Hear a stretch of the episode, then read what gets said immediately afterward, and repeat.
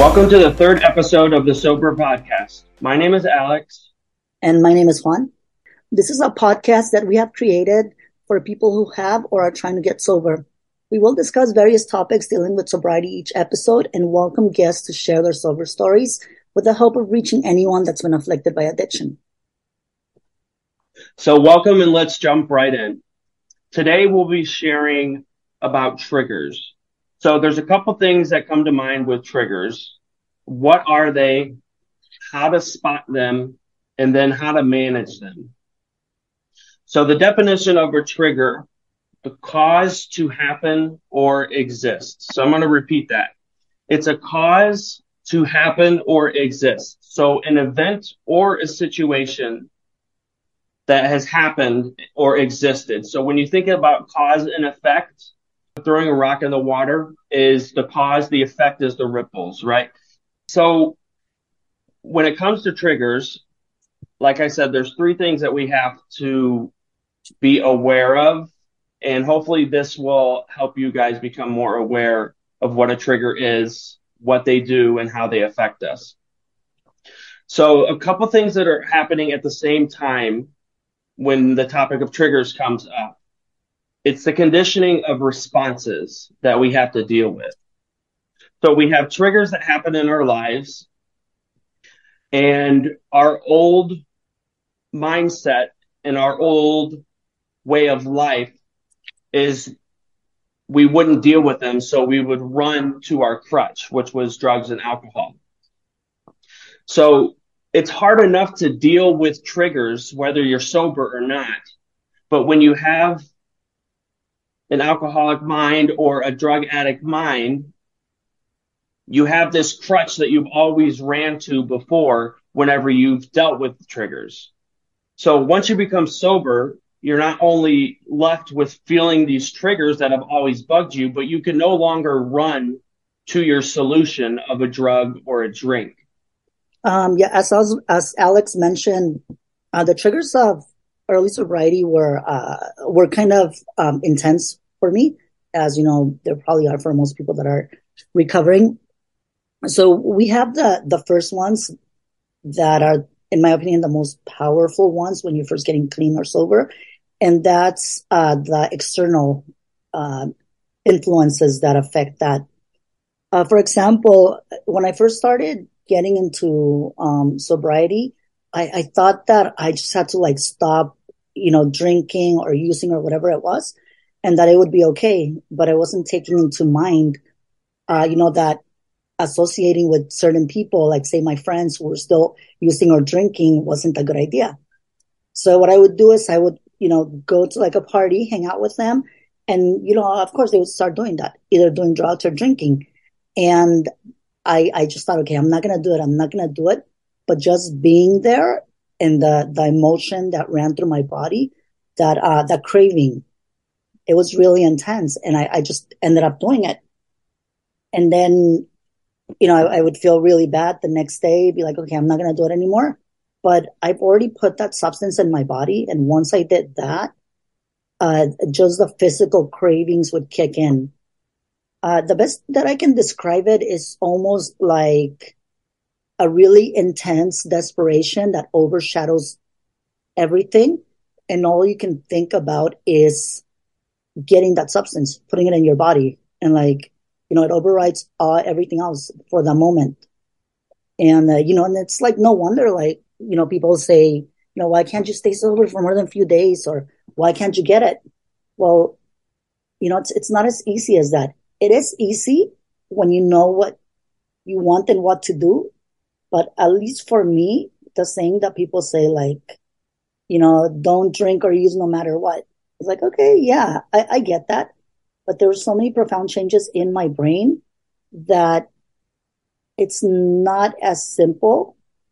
It, it's really none of that stuff worked. That, you know, there's so many sayings. Like if you mm-hmm. feel like you're going to use, sit yourself in a chair and hold on to the sides, don't scare your hands, mm-hmm. But it's like, dude, if I can be there for days and days and days on end, and then when I get up, I'm gonna go and use it because I'm not addressing anything that is kind of pushing me towards it from the outside. So, um, some of the things that, that I, I did with, uh, with that, man, I had to change so many things. I had to change, uh, you know, my friends, which was the biggest one. Um, also driving through places would really trigger me because my mind was so connected with the places and using, like just passing by, I could feel like almost like this like tingle all over my body and just elevate my blood pressure. And you know it's just like a really strong feeling of discontent and it's scary. So yeah that's that were one of those things you know people uh let's say people places and things even lighters. I couldn't hold the lighter like for the first three to four months without it taking me instantly to you know meth and the pipe uh, you know mentally of course. Um so there is just a lot of things that you know you have to navigate in early sobriety. And they're different for everybody. So I, I, I definitely agree with, with what you're saying and the, the people, places and things thing. I, I personally, when I was actively using alcohol, if it was nice outside, uh, I would want to drink a beer. If it was crappy outside, I would want to drink a beer, right? You hear that a lot with alcoholics. Some other early sobriety triggers were fights with my significant other, or if they said something wrong. So the whole point, like what we're trying to get at here is everything in early sobriety is a trigger.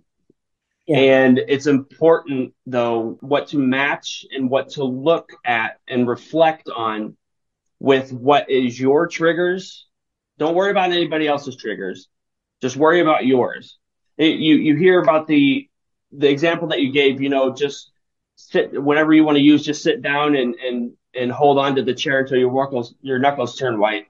That might work for somebody, but that might not work for somebody else. And and that's that's the point that we're trying to make is that there's so many different triggers coming from left, coming from right, above, below, when we're in early sobriety. That if we focus on what triggers us just independently, then we can we're able to manage them a lot better. So that like that that's the the point that we're trying to get across with what your early sobriety triggers are because some of my big ones um, obviously you have the detoxing cravings like those are big triggers when you're first getting sober um, you have to get through those some you have to change your people places things for those another big one was self-defeating behavior i kept doing bad so i kept feeling bad it wasn't until i changed those actions into good behavior actions and and, and beliefs that I wasn't getting any, then it started to change and I was getting positive things back. But what's most important here is, okay, so we have all these triggers. We're triggered by the, the weather. We're triggered by a, a fight that we had. We have all these different triggers, but what do we do with them? And that's where we want to hone in on this conversation moving forward. So how do we spot our triggers? if we're able to spot them, then we can manage them. That's kind of the step work that we're doing. So what are your triggers? What is the triggers? What we've learned. Time to dive deep into what are your individual triggers. So in order to manage them, you have to first become aware of what they are.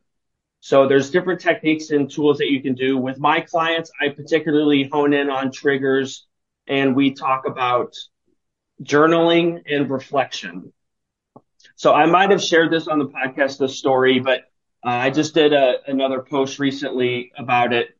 I was working at my former job and I was doing like the job of three people because two people called out sick and it was just a hell of a morning. And I was meeting my partner for lunch and I had to drive across the parking lot to get there. And on my way there, this lady and I both catch a parking spot at the exact same time. And I turn on my blinker and she just cuts in straight in. Now, I get immediately pissed off. I, I slam on my accelerator and then I slam on my brakes. The screeching tires are echoed everywhere. I roll down the window. I yell obscenities at her. Like, I'm not going to repeat them on here. It was terrible. and then I roll up the window and I speed off. Okay. Now, that is obviously what is going on here. If I were to just ignore that and let that ruin my day, that's me and my old behavior. But what I learned in in terms of spotting my triggers, I have to reflect on what just happened. So when I found a parking spot, I stopped and I just took like five minutes and I said, okay, what the hell just happened? Why did I respond that way? Why did I react that way? What is going on here? And if I don't take the time to do that, then I am not changing and growing myself, right? So if you if you do take the time to reflect on what happens, then you're able to dissect it for what it really is, and that's when you actually start implementing changes because you're able to check your triggers and and your responses to triggers more often. So so it's not going to happen overnight. But if I didn't do that reflection, and if I just went into lunch and I carried that negative energy into, into lunch, and and then the rest of my day, it just would who knows what would have happened. But I stopped. I thought about okay, what just happened? Why did I react that way? I looked at my part in it and I said, okay, I obviously was having a bad day and this just set me off. The trigger was her taking my parking spot, but it didn't, it did not, it should have not resulted in the way that I, I responded. So that's on me. Now, how can I change this moving forward? What I did from that point forward is because I was aware of it at that point and I reflected on it then I started to make changes over time. When I would catch myself feeling uh, anger and resentment inside, when something like that trigger would happen, I would just say, No, Alex, you know where this gets you. Like people say, play the tape through. Now, that doesn't deal with me in, in getting in getting high or getting drunk. My problems are a lot less now because I've chosen not to drink or drug. But I still, it, it, forces me to get out of that anger and resentment headspace that can affect other people that I'm going to be in contact with or the person that triggered me. If I don't reflect on that, I'm not able to see it for what it is from a different perspective and then interject many action points to do for next time. So I think reflection is huge with that. If you're not a fan of reflection, um, journaling is another, just writing it out. Uh, at the end of every day, uh, look back on your day and say, okay, what was I triggered by? Uh, there's there's a great exercise that you can do this with. You write down your triggers. I have it right here. Um, write out all your trigger, your current triggers and your current responses to the triggers. So at the end of every day, you sit down, you say, okay, what were my triggers today? How did I respond? And then you write down another list right next to it. And in that column, you say desired outcome. So you have your triggers, your current response. Now, what's your desired response in the future? And once you start becoming aware of what you want to turn into, you can start interjecting when you're starting to feel ang- anger and resentment towards somebody. So it doesn't build up into an explosion like I did in the parking lot, right? There's a lot of different things that you can do here, but journaling is another way that you can do that. Therapy is another way that you can you can get somebody else's perspective. This is why I'm such a huge advocate for therapy and life coaching. I believe therapy is for healing your past and going in your past and healing what you need to be healed from. And life coaching is setting you up for a better future. But both of them, um, there's a controversy around this, but both of them are able to take a deep dive and give you a different perspective that you might not be seeing yourself. So if I if I didn't talk to my therapist or my life coach about this situation or to you Juan about my parking situation, when I say it out loud, I realize how stupid I really was. But if I'm not aware of it, then I might be stuck in that bubble where it's all about me and she's the one that's wrong. But it once I voice it out to somebody, so uh, that's why therapy is great, life coaching, and then it's also just uh, like you and I have just a support system that is another way to, to spot triggers. Ask if you really want to change this, if you really don't like triggers and you don't like the way that you respond to them, ask your support group, hey, what do you think are my biggest triggers? Like, where do you see me reacting wrongly? Where do you see me responding wrongly? If you really want to change, then you will be able to implement these, these simple, these are simple steps, but they make profound changes. So that's a little bit about how to spot them. And now um, we want to move into how to manage them. Okay. So you know what a trigger is. Now you've, you've done a deep dive and see what individual triggers affect you. And now how do you manage them? So there's two different ways that, that we want to approach this. how do you manage triggers internally and how do you manage trigger external triggers? I'm sorry. So how do you manage the internal triggers and how do you manage the external triggers? So an internal trigger would be something like negative self-talk. If you catch yourself when you're looking in the mirror or you're not looking in the mirror or something like that. And um, so there's different things in exercises that you can do to start implementing better self-talk. So that would be an internal example. An external eh, trigger is what we just talked about. Somebody taking your spot, your parking spot. You can't always control that, but the thing that you can control is your response to what happened. And that's what's most important. And that's where you and I are held most accountable. We're, we're held for our responses and how we respond to certain actions, not, not what people do. People are going to do what they want to do, but how are we going to respond to them? I used to be, I used to have that again, uh, the wrong way. I thought that because you pissed me off, you're the one that's wrong. And it took a long time for me to develop a new mindset that really I'm responsible for how I react to what you did. I'm not responsible for what you did. What you did was bad, maybe. You let the courts decide that or whatever, you know, higher power or anything. But how I respond to it, I am I am responsible for. So internally, when we're talking about in, internal triggers, this could be, like I said, something like negative self-talk. Again, journal and reflection. So reflection and journaling are good for multiple things, right? Meditation is another one here. If if we went down the list of the benefits of meditation, uh, maybe we should do that on a on a on a future episode. Just talk about the the benefits that are seen from studies of reflection, journaling, and meditation. If you just implemented those three things, your life is going to get a lot better. I guarantee it. But if you don't sit and reflect on, like the example I just gave, where is this coming from? Then you can't stop it from, from happening. So again, it's awareness and then changing the action after that. Another big one that I was, that I just dove into recently is breath work. So I went to this conference for life coaches and we did like an hour of breath work. I've never done any breath work in my life. I've done meditation. I've done breath work inside meditations, but I've never done like a full breath work.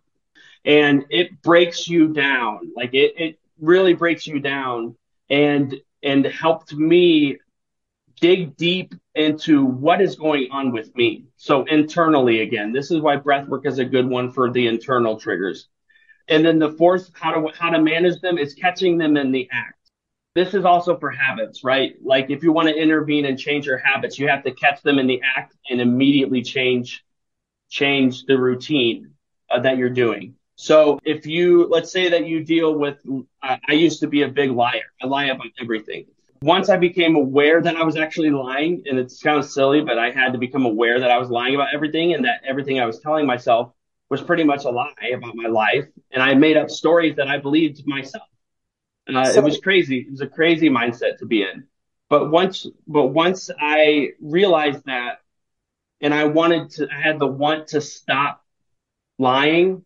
When I would catch myself right in the act of lying, I would just immediately say, no matter who it was to, I would, and it's a very humbling process. I would say, I don't know why I'm saying that. I'm sorry. I just lied. And usually it would lead to a, a, a, better conversation because they'd be like, oh, that's interesting. Why did you just say that? And then I could tell them about my personal growth and, and how I'm trying to become a better person. People respect that more than just you lying to their face. And they know that you're lying and you know that you're lying. And then you're just left with awkwardness. So I interjected. So like catching them in the act is another good way of, of managing internal triggers. So Juan, did you want to talk about the external triggers and how to manage them? Yeah, I, I just uh, had a few questions. You made a lot of really good points when it came to meditation and uh, reflection and breath work. And, you know, when, when you say that, maybe we can go a little bit deeper onto what exactly meditation is, because I know like for a lot of people, meditation is like the idea of just being there like for hours, you know, however long. And like it doesn't have to be that, right? It can just be something simple that right. anybody can do, even if they had five minutes even if they think they, they can't get into it. Uh, you know, like one of my therapists, and here's where therapy is a really good idea, she suggested, um, since I'm not a, a person, I am a meditation, but I, I couldn't sit still, you know, at first. I just go out and, you know, just notice everything that's around you. You know, the wind, uh, you know, the birds, the sun, and just kind of like try to be focused and in the moment. And that can also get you to a little bit calmer state. Right. I feel like that's, you know, something like that, it's a good way to start, or even like the five minute, five minute meditation videos on YouTube, guided meditation. Mm-hmm. That's a, a, great way to start getting into it. Uh, I mean, hopefully, you know, a lot of us can uh, get up to that level to where we can meditate for hours. I think that would be amazing, uh, you know, for the mental health. You know, but yeah, I mean, we can start small. I mean, imagine. Well, you can imagine. It's not. It wasn't. You know, for both of us, it's not that long ago where our brains are moving so fast that we can't even think for ourselves. And if you were to ask me if I wanted, if if I could just turn my brain off for five minutes a day, would I do that? Absolutely. And that's what somebody asked me when that's how I got introduced into meditation. And they said, you're not going to get it at first, but just start simple. And most importantly, just start. You mm-hmm. don't have to be good at it in order to start. There's so many different techniques for meditation. Like there's grounding techniques, which is a really good one for people to start out at because it, it helps you ground where you're at it helps you become back, come back into the reality of where you are. And you go through your five senses. So what, so at that moment, you could do this with your eyes open. If you're hiking and you just stand still. Okay. What do I see? Name off five things that you can see. What do I hear? Name off, this can be internally or verbally. You can say this out loud. Four things that I hear. What are three things that I feel, like touch? What are two things that I smell and what's one thing that I taste? And if you do that, that's, you can do that in less than five minutes. And if you do that, it's calming your mind down and, and giving your heart like a rest from beating so fast, especially when you're first coming off of like drugs and alcohol and you have that anxiety through the roof. If you do that just once a day, just once a day, it's going to make a profound change in your life. And that's just one tech. That's one simple technique. There's also counting. Like the, the monks start when they first start meditating and they, they count beads. And the whole point is to rest their mind and, and focus on one thing rather than a million different things that we're always thinking about, right? And that, never having complete thoughts. And then they take that after they build that skill of being able to count, they take that into their other practices of meditation and that feeling of being able to calm their their mind down. So there's that's just two simple ways. And again, the most important thing is to just start. If you can't do 10 minutes, that's okay. Just do do a couple minutes. Just start.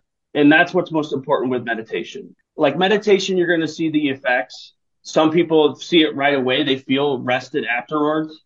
Um, it took me a while to see the benefits of it reflection you're gonna that's like an instant because if you reflect on the situation that just happened and you have made an action plan of how you want to be better you just resolve that problem so so you're going to feel instant gratification from that so reflection is almost instant right journaling is another long one like that's a long haul um, but you don't really notice the benefits until you've been doing it for so long and you're like oh yeah that's what got me here Journaling is what got me to this place of peace. Meditation is what got me to this place of peace. Reflection is something that you can do right now and start implementing. You just have to become more aware of when to do it and you have to remember to do it. Yeah, that's, thank you for uh, sharing about that. That seems like a lot more, at least personally, uh, you know, practical to just start. Yeah. You know, and I, I do need to implement some of those techniques because they, yeah. they are really helpful. And there's there's free apps out there. Insight Timer is an app that you can get. You can get five minute meditations, 20 minute meditations. It doesn't matter who your teacher is, just start. Yeah, and there's some there's some really good resources. I know we talked uh, a lot about support system, and you know not everybody, you know, is still talking, you know, to their family, you know, for one reason or another. And some individuals might find themselves alone. I mean, I felt like that a lot of times. or we'll put some resources, you know, so that there's always somebody that you can talk to. Yeah. Uh, yeah. You know, there's, there's, yeah, there's a couple things. Obviously, hotlines are always there. There's sober groups that you can join on Facebook. We have one that we're going to continue to build, and that's just going to be just for people who listen to the podcast. And then I have one as well, and it's just a sober group, and it's for more of my life coaching stuff, but I post stuff in there all the time, and people feel free to to say, "Hey, I'm struggling today," and they get support immediately back from that from the group. When that's that's a really positive influence. This is why you see people go to like AA. This is why people go to rehabs because they need to be around a community and it's important to build a community up around you and that takes time especially when you have trust issues. But it can happen and sober people are out there. And and so yeah we'll definitely list the resources in in the notes for this episode ideas that we have for that. Awesome. The the first thing about even starting to try to manage an external trigger is you know getting getting off of the drug itself. Like when you're using and you're coming down, like the detox or you're drinking or whatever behavior it is, you know, everything's a trigger because your body wants that substance that it, you've been putting or we have been putting in our body for such, such a long time. And sometimes like it takes going somewhere where you're not going to have any access to it because like something, no matter how hard you want it or how long you've been wanting to try to stop, you know, it's hard the brain is different. We altered all this chemistry. So I, I, would say that the first thing for anybody that's struggling with that and is thinking about it, um, just go with a family member, uh, you know, try to get into a rehab, uh, you know, just go somewhere where you can be away from all of that.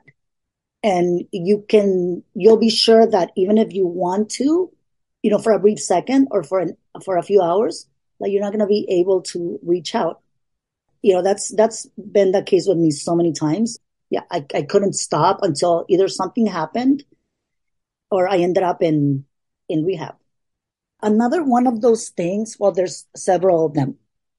Uh, when it comes to like acquaintances, as I shared earlier, you might be able, or, you know, we might be able to go to those places, go to bars, you know, hang out with people later on. But in the beginning, it's really important to just really be be objective about your friends and what the reason you want to go there is. And a lot of the times, you know, after you stop, you realize you don't really have much in common with, you know, with people that you would hang out a lot, aside from the drinking and or using. So that's that's a big one. Like listen to your body. If you feel like you're somewhere and you know, your heart starts racing, um, you start getting thoughts, your palms are sweaty, and you probably shouldn't be there. Uh, another thing that people can do is if you're gonna, if, if a certain place brings up a lot of triggers for you, just take the long route. Even if you think that you can maybe handle it, no, just take the long route. It's not worth getting a maybe and planting that little seed so that the next time that you pass there, you might get off and go back to using. Another amazing resource is medications. You have some experiences with, with MAT, um, Alex. And, yeah. Uh, yeah. So before I, I, pass it on to you, I'm just want to talk a little bit about some of the ones that I personally tried, uh, naltrexone and Vivitrol. It's an amazing medication. Uh, so it, it helps with the cravings. Uh, a lot of times naltrexone, which is the pill form, and Vivitrol is uh, suspended injection. You take it once a month. Uh, that that'll help. Uh, and I've never done opiates, but from what I've heard, uh, you know, if you have that injection, you're taking naltrexone, and you know you have a bad day, a bad week, and you shoot up, or you take a pill or something like it won't make you high. It will just make you really, really sick. And that's kind of a way that you start to disassociate the pleasure, you know, from the, the action or the drug. But, um, yeah, for me, it's, it's done wonders. There's also like a new study that's, uh, showing that the use of naltrexone or uh, Vivitrol are he- helping people that are even addicted to stimulants, mm. you know, stay clean for a longer period of time. And I, I mean, it's a study. I don't know if it how it works, but if there's something out there that can help you, why not? You're not Exactly. It's yeah, it's just right? adding it's adding forces to this huge feat that you have to overcome. Getting sober from anything is a difficult task. Oh yeah, yeah, it is. There's so many things to worry about, so many things to do. Arm yourself with with knowledge as well as all the options that are out there, and that's why Juan just hit on like a uh, with meds. I personally went in and was diagnosed with with bipolar and ADHD, and I don't know how much of that was drug induced. I'm I'm reflecting with my psychiatrist and psychologist now and seeing, okay, do I need still need to be on these things because I don't know if I actually have it or if it was drug induced. But it helped me stay sober early early on. And what what we're sharing with you now is just all the avenues to stay sober. We don't care how you stay sober. We just want you to stay sober. So if that includes MATS, which is medically assisted treatments, so he hit uh, Juan hit on it a little bit. This is methadone and Suboxone uh, fall under a medically assisted treatment. If that's what you if that's what you need now, those are addictive drugs. Uh, I was on Suboxone for about a year and a half. It helped me through the opiate withdrawal, but it helped me manage my life and get it back on course. And I didn't need it anymore at the end of that year and a half. Now it's different for everybody. And, and of course, these drugs are, are are Schedule Two drugs, and and people are getting high off of them.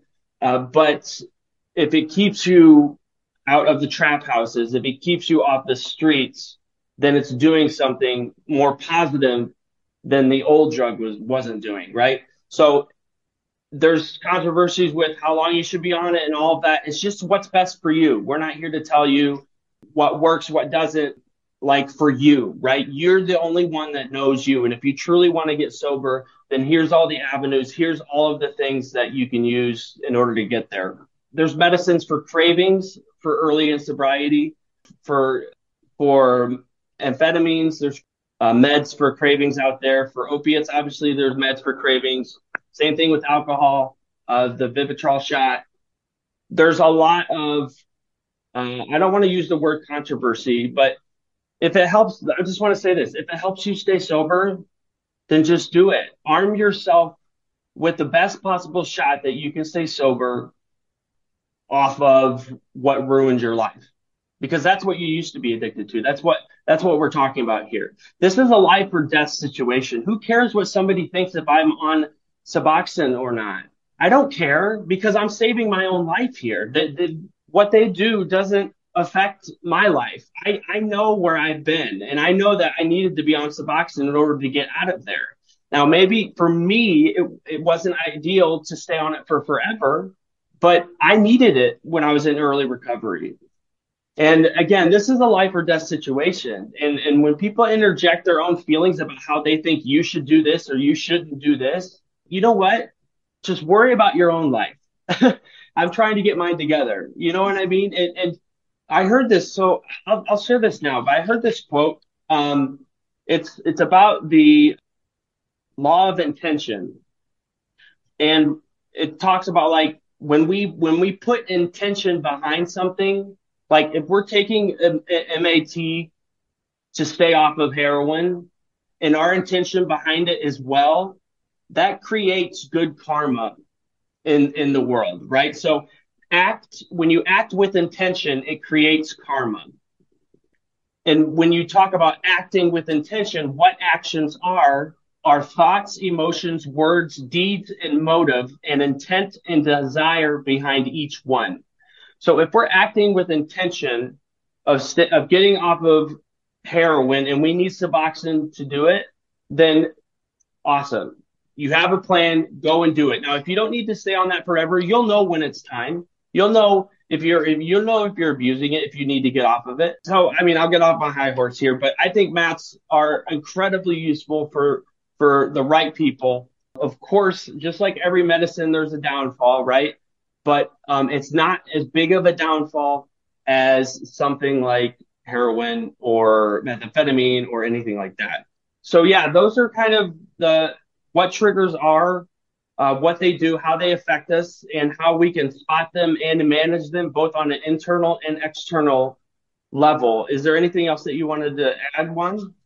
Yeah, I just wanted to, you know, just say, you know, it's it's obvious, but let's just uh, let me just say it. We're not licensed medical professions of any professionals of any kind.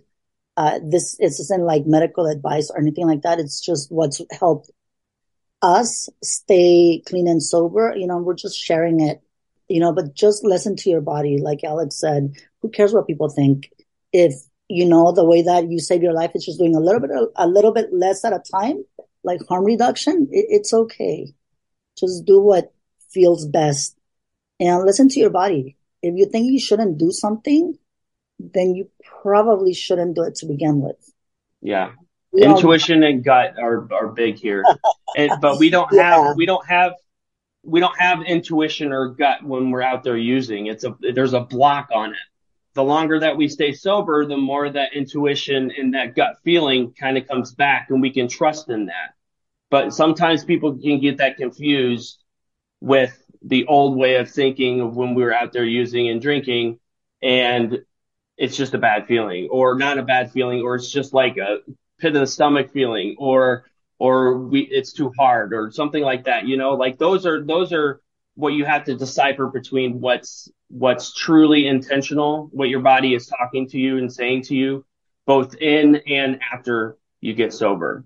Because those are two very different things. When you have alcohol and drugs in your system your body is telling you something completely different than when it's trying to tell you sober yeah yeah, you just want more. You start coming down or getting sober. And even with like alcohol, you can't, I mean, it would be a very bad idea to just kind of like quit cold turkey. But um, your body just need, wants and needs more of that substance that, you know, it's so used to living with. So right. it, it, it uh, yeah. So I like how you said, um, you know, about people just listening to their body and, you know, just using whatever tools they have to their, to their disposal. Yeah. And it, it's kind of sad because even between you know people that struggle with uh, substance use disorder or even like mental health challenges and you know uh, an addiction there's so much misinformation uh, you know about what what actually is the problem and how it affects people like right. don't worry about what anybody says Thank you so much for joining us for our third episode of Sober. Please join us on social media at Sober on Facebook and Sober underscore podcast on Instagram. And please join us for the next episode of Sober. If you or somebody you know is struggling with addiction and would like to get more information about it or get Lisa help, please visit the show notes on our episode.